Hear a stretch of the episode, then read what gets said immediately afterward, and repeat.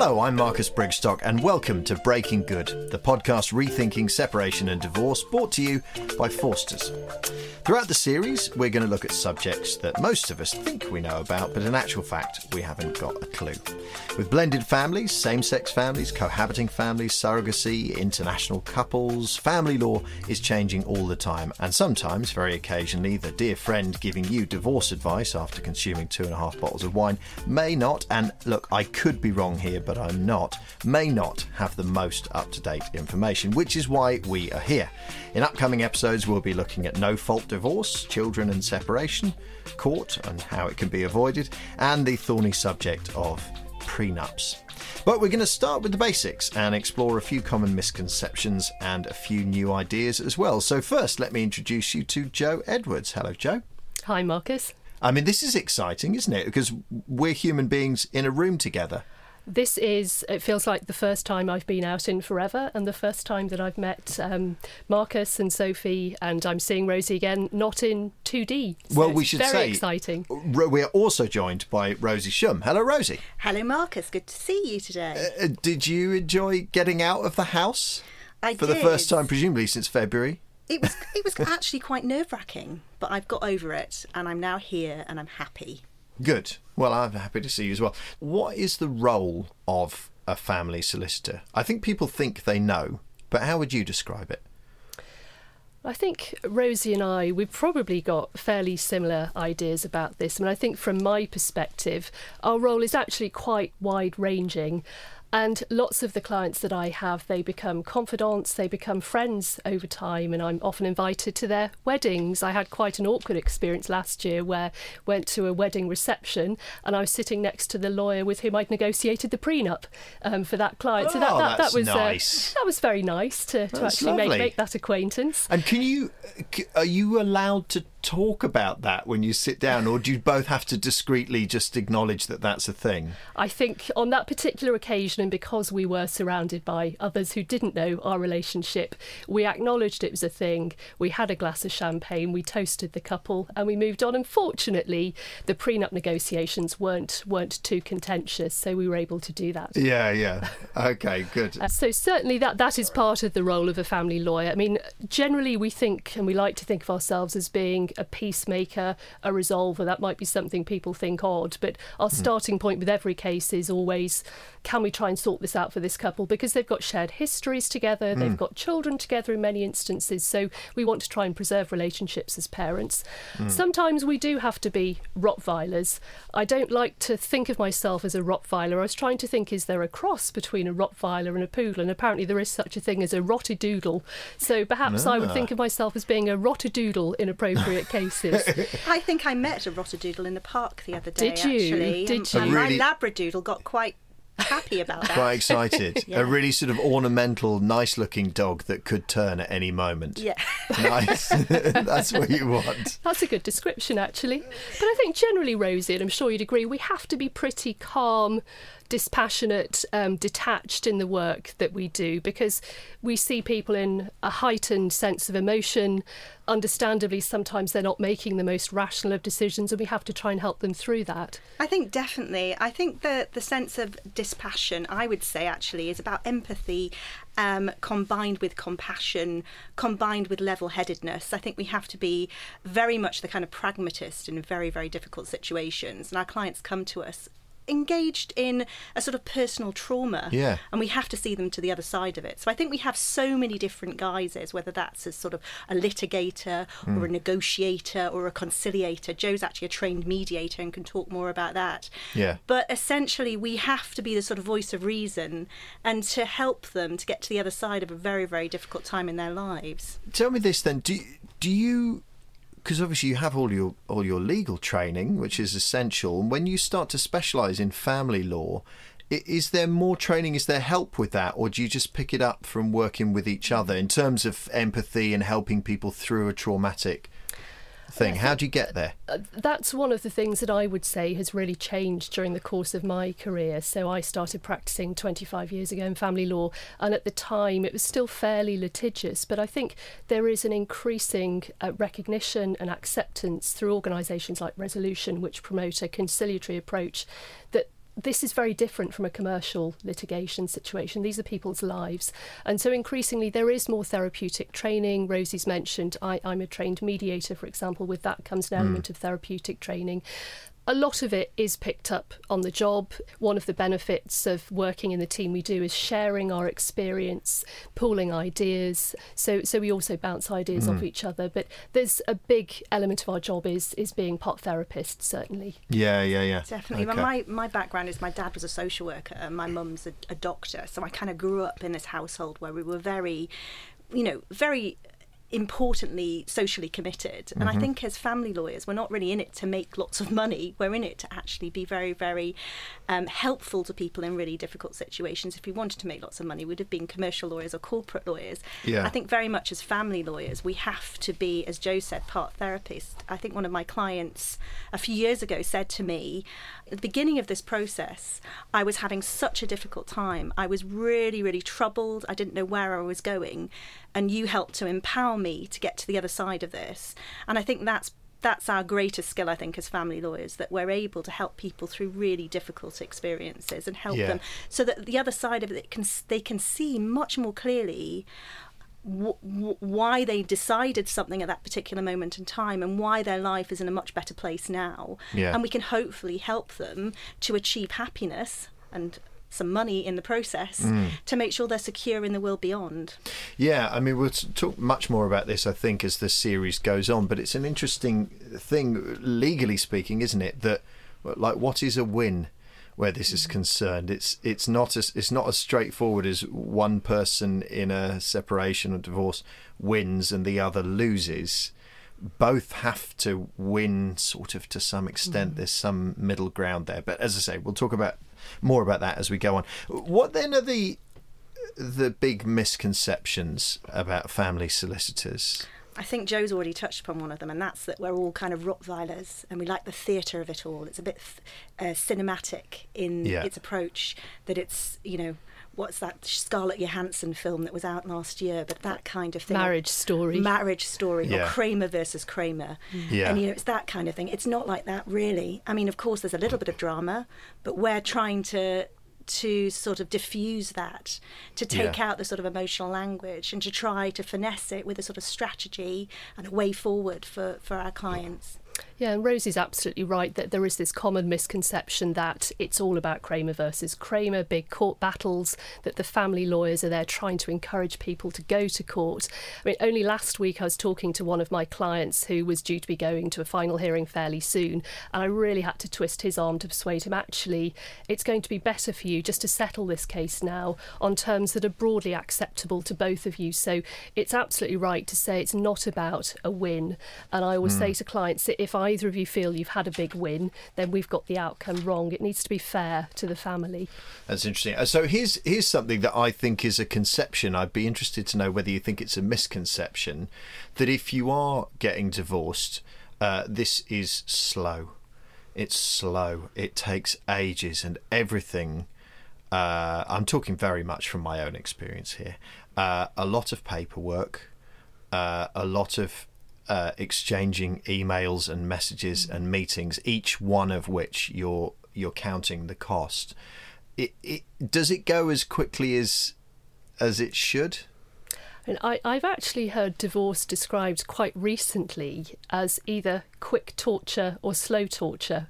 Yeah. I'm not sure I'd necessarily agree with that.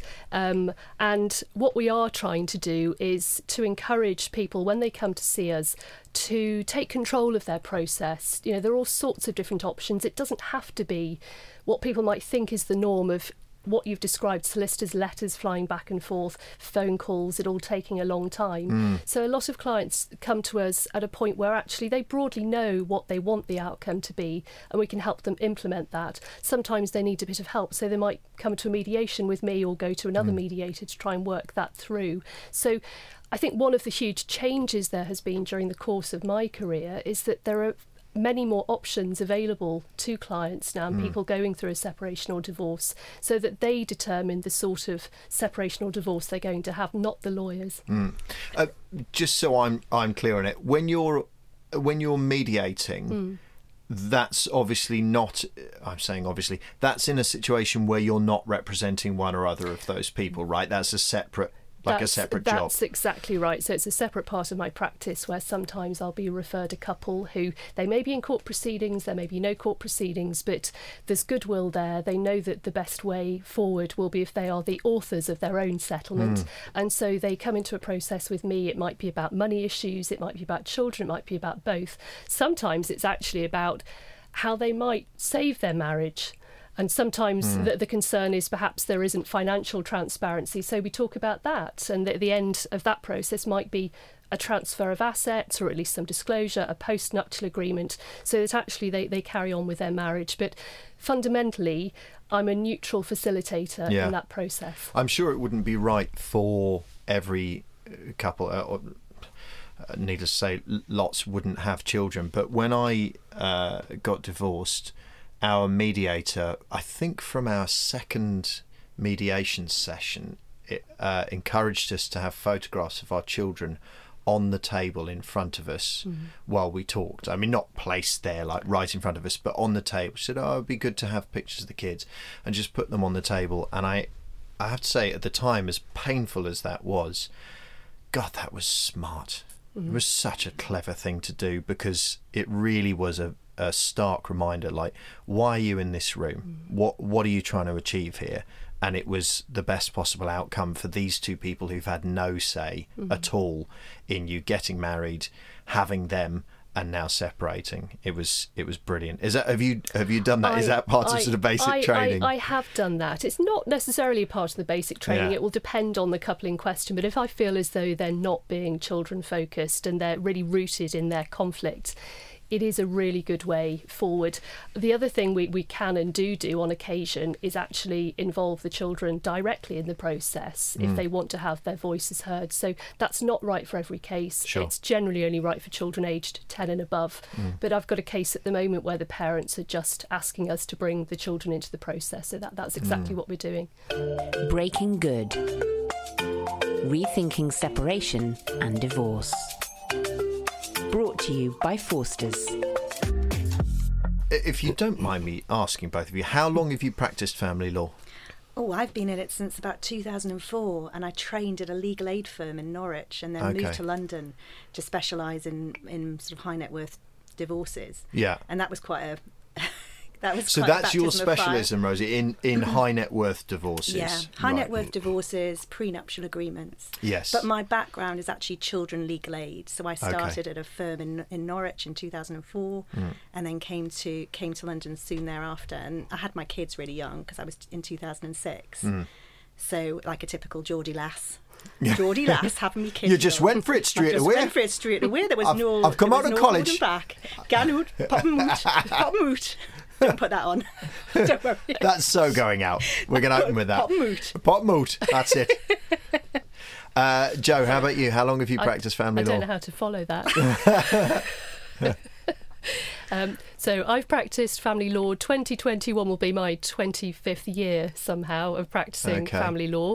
Uh, probably quite a traditional background. I have to say I came to the law because I, I was a child who I loved LA law in the 1980s, and then I loved Ally McBeal in the 1990s, and it all looked very glamorous. Yeah. Um, so yeah, went went into family law. Started in the mid 1990s. So Joe, t- uh, about 25 years in family law and I think 16 years roughly Yeah. thereabouts. What's changed since you started in family law? I think quite a lot has changed. I mean, one of the things that really strikes me is the change in pace and how everything feels like it's much more fast moving. Now, I'm ashamed to admit I'm so old that when I started practicing, I didn't even have an email account. And it was quite racy if we got a fax arrive. Yeah, and that felt, you know, quite quite things were moving on quite quickly. But you know, letters would take days and days. Court orders would take days and days. Um, when I was doing research, I had to actually physically go to the Law Society library on Chancery Lane, get books out, and you know, do that research.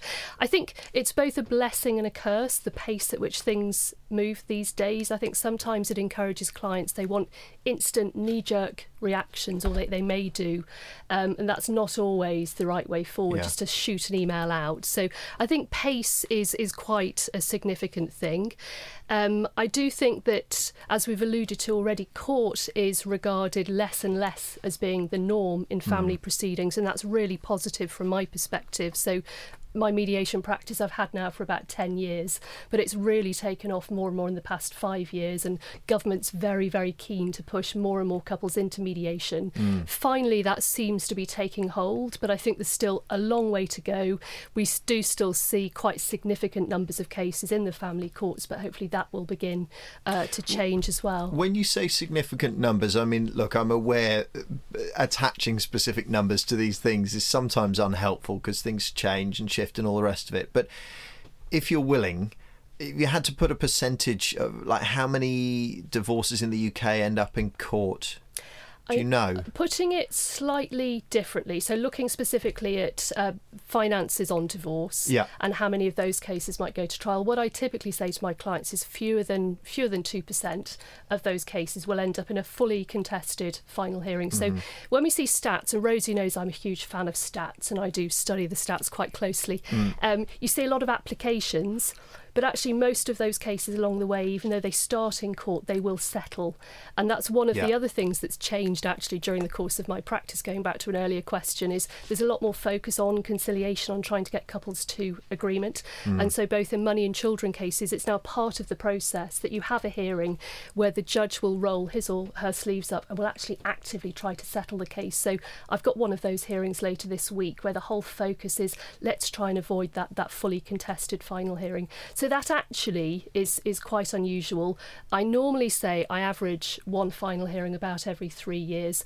I feel like I've slipped up. I've had a couple in the last year. That's hmm. exceptionally high for me. Yeah. So I think the way that it's changed for me really is the way that we work. If I think about starting in 2004 in this sort of faceless corporate environment, working between 8 and 8 a.m. and 10 p.m., I think the idea of sort of agile and flexible working and, the, and balancing home life with work life is vastly improved. And I think it's much better for working families, um, be they fathers or mothers. We can balance it, balance it a lot better than we used to.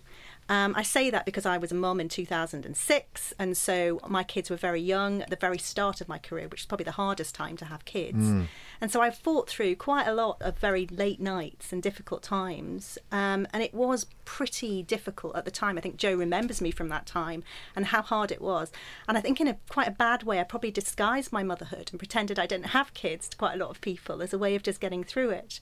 But now I hope that I'm a role model for other working mums in that I don't do that. I Joe and I both promote that idea of flexible working and the idea of modern families. I mean, it is difficult to have it all, but Yeah. I think family law is definitely much better catered for in terms of the work life balance. And I think, particularly in COVID, it's much easier to have that balance. And I think that's a huge benefit from the current environment that we're working in, albeit it's really tough. Yeah. It is, it is much better for work life balance. Yeah, that's an interesting, uh, a whole other podcast. Actually, do you think that uh, the the the, the pandemic, lockdowns, and uh, doing more and more work online? I mean, obviously, it's changed things for you, but do you think that that will mark a change going forward from here? I mean, I, I think it really will, and A positive change. A, a positive change, yes. I think it's opened people's eyes. I mean, I have to say, I, I was probably still am to a degree quite a dinosaur when it comes to remote working, online court hearings. Have you got an email address now? I now have an email address, Oh, that's good, which which is a good start. Yes, Yeah, and well I, done. I I've had to get to grips with technology this year, but I Yeah. think I've managed it. My associates in the team might disagree, um, so, so, but I think that I think it trying to look for the, the positives coming out of this year.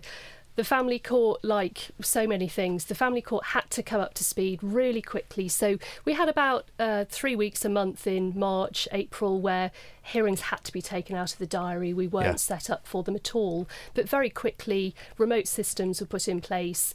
Um, I'm still slightly sceptical as to whether it's the right way of working for all cases and for all types of, of client. There have been a couple of um, research uh, reports published during the course of the pandemic, and the upshot of those seems to be lawyers love this way of working. Um, I think those who are going through the divorce and separation themselves less so generally. Mm. And of course, I'm talking about the cases, to be fair, where people have the benefit of representation. Now, 81% of cases in the family court, at least one person has no representation at all. So I can't even begin to imagine how difficult that is for somebody who's doing it themselves, trying to muddle through a hearing um, and not really fully understanding what's going on around them. And what's what's your understanding of why somebody would do this particular thing without representation? Because it's, you know, uh, having been through it, I was very mindful of what it cost, and that was terrifying. But the idea of trying to do it without help uh, it spins my head. Why why would people make that choice? Is it a money thing? Well, it's through necessity and it is a money thing. And I think it is Yeah. very, you know, solicitors are expensive commodities. But also knowing they have to make an application to the court, they have to perhaps see their child because they haven't seen them for several months. And so their only option in that situation is to make an application for, for child arrangements to see their child. I think I, I've been at a few hearings where there have been litigants in person on the other side. And judges have actually been incredibly sensitive to that. And we talk about us being part therapists. I'm always absolutely in awe of judges who are able to actually deal with that situation where someone is representing themselves to make sure that they've had a fair hearing. And I have some really good examples of that in the last few months that I've I've seen. Um, I've Joe and I have both undertaken at Forsters, even though we deal with high net, ultra high net worth clients and high net worth clients, we also do a bit of pro bono work and I've been doing a little bit of um, domestic violence um, protection, shall we say, with clients who are in very vulnerable situations, as has Joe in Brighton. And I've been working in conjunction with Solace to try and help women out of really difficult situations. And that's why I think it's really good as family lawyers that we stay connected to people at, at, at different ends of the spectrum so Yeah. that we're i think it makes us better lawyers actually and i know joe and i it's something we both feel quite passionate about that even though we're helping you know wealthy clients on a daily basis that we still can give something back Yeah, absolutely. What, what I would also want to make clear to listeners is the fact that there really is no substitute, I think, for at least some initial tailored legal advice. So, what we have lost, I have to say, as a result of the legal aid cuts now six, seven years ago, is having that advice available to everybody. And although I totally appreciate that not everybody has the budget to have a Rolls Royce service of representation at every turn, and I, I do fully understand that it, it's a very complicated system at the moment. I know there are uh, there's the desire to change it, but there's quite broad discretion as to what judges can do, both in mm. money cases and children cases, and just investing in some initial advice at least, hopefully signpost people in the right direction. Mm. I do hope to see a lot more of that online. I think there will be. I know the government are very keen to put a lot more information online and to try and demystify the whole divorce and separation process for mm. individuals who do have to represent themselves. But I, I say again, I think just taking some advice so you're put in the right direction and you're not just pursuing a hopeless case potentially for a year or two through the family court and having that time taken out of your life. It's really important that you just think about that investment. Breaking Good. Rethinking Separation and Divorce. Brought to you by Forsters. outside of your own working practices, how have people's expectations of family law shifted in the time that you've been practicing? You know, when people arrived 25 years mm. ago, 16 years ago, saying, unfortunately, we have to get a divorce, what did they come with then and what do they come with now? I think one of the big differences I have noticed is that people tend to be um, better informed, more savvy um, when they first come to see me, whether that's because they've spoken to friends who've gone through a divorce or separation or because there is already a plethora of information out there. They come in and they are more well versed in things like mediation and may be proactively asking and seeking out my assistance for mediation, um, knowing about the possibility of their children being involved in the process, having their voices heard. So I think that that that has been a significant shift for me. There's still some way to go, but I I think generally people they do. It does feel like people are better informed. I assume sometimes that's unhelpful. People arriving with the stuff mm. they've read. It can't always be like. It, I mean, I think one of the most difficult challenges for us is when people compare divorce notes with their best friend, because of course there is so much discretion as to what the financial outcome will be in England and Wales. And no two cases are alike, and you really can't draw parallels from what your friend down the road got. So that that can be quite challenging. Mm. Saying, "Well, I don't know the full facts of that case, but I'm sure there's very good reason why." Um, she's getting more than I'm advising you may get, for mm. example. Mm, I think there are a lot of pseudo lawyers out there, and I think just you know if you are going to involve your friend in it, don't take everything that your friend says to you as gospel as the way forward. I think just be circumspect and be objective about it, really. Mm. And the other thing that I would say has uh, sort of changed, if you like, in clients' expectations and what and what they're coming to the table with now compared to when I started, it's probably actually um, more emphasis on on sharing care with the kids. There's much more emphasis on on this sort of gone are the days of the homemaker and the financial provider and that kind of dichotomy between those two roles. I think much more now, it's much more emphasis on being able to work together as parents. So I think they're actually more child centric than they once were. I don't know if you agree with me on that, Joe. Yeah, I think that's absolutely right. And people constantly come in with the children issues and ask us what, what the norms actually are. But because the way in which people parent during relationships has changed quite significantly, mm. even during the course of, of my practicing, um, they tend to come in from that background of they, they genuinely have shared care, mm. and that is the right outcome for the children moving forward. I mean, I was going to say one of the other things that I think we've both noticed is an increase in unmarried couple work. And that, that's unsurprising because if you look at the trends, the marriage rate is going down. Cohabiting couples are the fastest growing family type. Mm. Every time the ONS publishes stats, and there I am back to the stats again, um, the number has grown exponentially. And that creates huge challenges for us as family lawyers because they're really not well provided for in England and Wales under the law. So we have to try and be quite creative when those types of couple come in. And sometimes we have to say, unfortunately, that the law won't protect you at all, and that that can be a very hard piece is, of advice to give. Is that the case, Joe? If if a if a couple are cohabiting, there just isn't the protection under the law for them? So at the moment, the protection there is is very patchwork, and it's based on a combination of property law, trusts law. So it will be dependent either upon somebody having made a direct financial contribution to the purchase price of a property, which invariably they don't both do. Only one of them will purchase um, or on one of them reassuring the other one that they would provide for them if ever the relationship breaks down. Well, frankly, who keeps evidence of that when you're in a happy relationship? Not the sort of evidence that lawyers would need.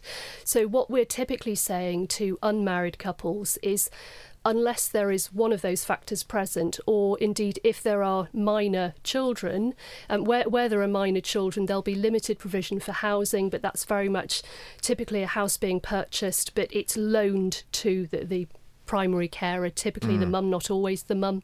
But it, it then will revert to dad when the children grow up and there'll be child maintenance, but that effectively will be it. So that other parent doesn't have claims in her own right. I say her mm. isn't always the case. And that's something which I've been very, very keen to see the law change. It's something that the Law Commission, our law reform body in England and Wales, looked at 13 years ago. But to, there's no to, specifically to provide better protection under the law for cohabiting couples, exactly. particularly where, presumably where, with kids. Exactly so, where they separate or where the relationship ends through death, because the provisions on death are very different as well. Mm. So across the piece, the Law Commission 13 years ago recommended change. There's not been the political appetite um, for that. I shouldn't be greedy because what we did get was no fault divorce this year. We've campaigned for that for about 40 years. We'll Be talking about that on the next podcast. Yeah. But cohabitation reform really I think for both of us is the next big area we would like to see Definitely. change. Because in Scotland, if you've been if you've been living together as a cohabiting couple, I think it's for a year, isn't it, Joe? And you suffered economic disadvantage, then I think you can have a sort of financial claim against the other, albeit limited. Yeah. And it's the same in Australia, I think, after two years. So it does seem that we're behind the times, and I think it is the next thing on the on the agenda that we're going to be pushing for. Yeah. Well, we'll talk more about this as the series goes on. So looking at the future, um, are there such things as trends in family law? Yes, I, I, think there are quite a few trends in family law that, that we are seeing. So I've mentioned the existence and the growth of more creative alternatives to court, more blending of options so that people have the, the right processes available to them, um, more self help being uh, available to people, um, only involving family lawyers, perhaps with the detailed advice where they need that specialised um, input. A lot of processes are going to become more accessible online. So we've seen that most tangibly with, with the divorce process itself. And the last couple of years, that has moved online. Believe it or not, solicitors are still filing paper processes, but for those representing themselves, that that is accessible. There was some mm. statistic, I think, that last Christmas Day, 12 people issued online divorce petitions across the country. So that, that was something that seemed to get latched onto in the media. But that accessibility of process to people, I think, will be a trend. Um, I've mentioned already, I think we are going to see increasing numbers of unmarried couples coming in to see us. Um, and I hope that, that things change so that we can assist them. Um, definitely more modern families and different uh, family type units who we're working with. So I, I looked at the um, the most recent divorce statistics, which came out last week, the divorce numbers had gone up quite significantly. But one of the points that was latched on, um, I noticed in the media, was the fact that there was a huge growth in same sex couples getting divorced, and specifically 72% of those being um, female couples who are getting divorced. So a bit of a trend there. And then I think finally for me, more complicated and involved parenting arrangements such as surrogacy, which is certainly a trend for us, which again at the moment the law really hasn't caught up with that area and judges have had to be quite innovative in certain cases to try and provide uh, for people. So I think quite quite a few things for me that I mm. think are changing and will continue to evolve. But Rosie, I'm sure you've spotted a lot more. well, just a few more actually. I think I would just just add to that, remote hearings are becoming the norm, mm-hmm. and I think that's certainly on the advent of COVID has meant that we've had to think about doing things in a new way. It was a real catalyst for us changing the way we work for the better, I think. So bigger contested hearings will still be in person, but those remote hearings um, for more housekeeping matters can take place, and it means the courts will be less congested, mm. meaning there will be more judges' time freed up, etc. So there's a real there are real benefits to that, I think, in the long term. The other thing I think that might uh, that is a real trend at the moment is the move away away from sort of ongoing maintenance for dependent wives or ex wives. And I think that's something that's been reflected in the prevalence of sort of dual income families. There's an increasing emphasis by leading judges for maintenance orders, sort of meal tickets for life is the colloquial way that it's been coined, but essentially ending that, meaning that actually there'll be probably be more clean break orders. And we're certainly seeing an increase in clients coming to us where they've got ongoing maintenance obligations to an ex-wife, and they're saying to us, actually in this environment, she's she's earning still. Why should I be paying her at that level. And conversely, we also act on the other side for wives who are saying, well, actually, my ex-husband is actually still earning, um, and I shouldn't I shouldn't be cut off to such a great extent. So that's mm. another another trend.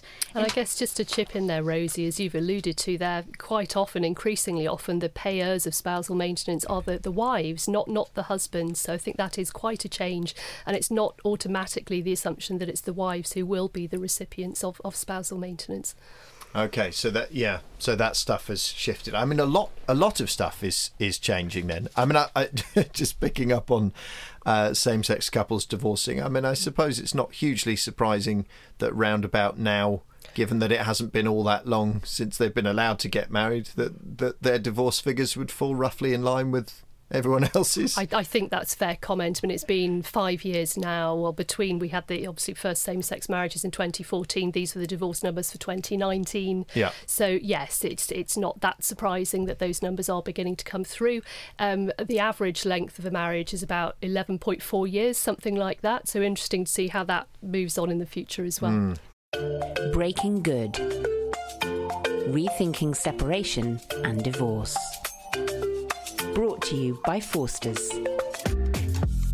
The way that people co parent after a divorce, I mean, my, my own situation was that uh, I said to my now ex wife, it's not going to do us any good arranging that you have the children then and I have them then. We didn't live like that when we were married, so why on earth would we fall into these formal uh, ways of living when we're divorced? It will have to be a thing where we arrange um, who has the children when on an ongoing basis because our working lives are, are like that. Do you see more couples like that, or am I unusual?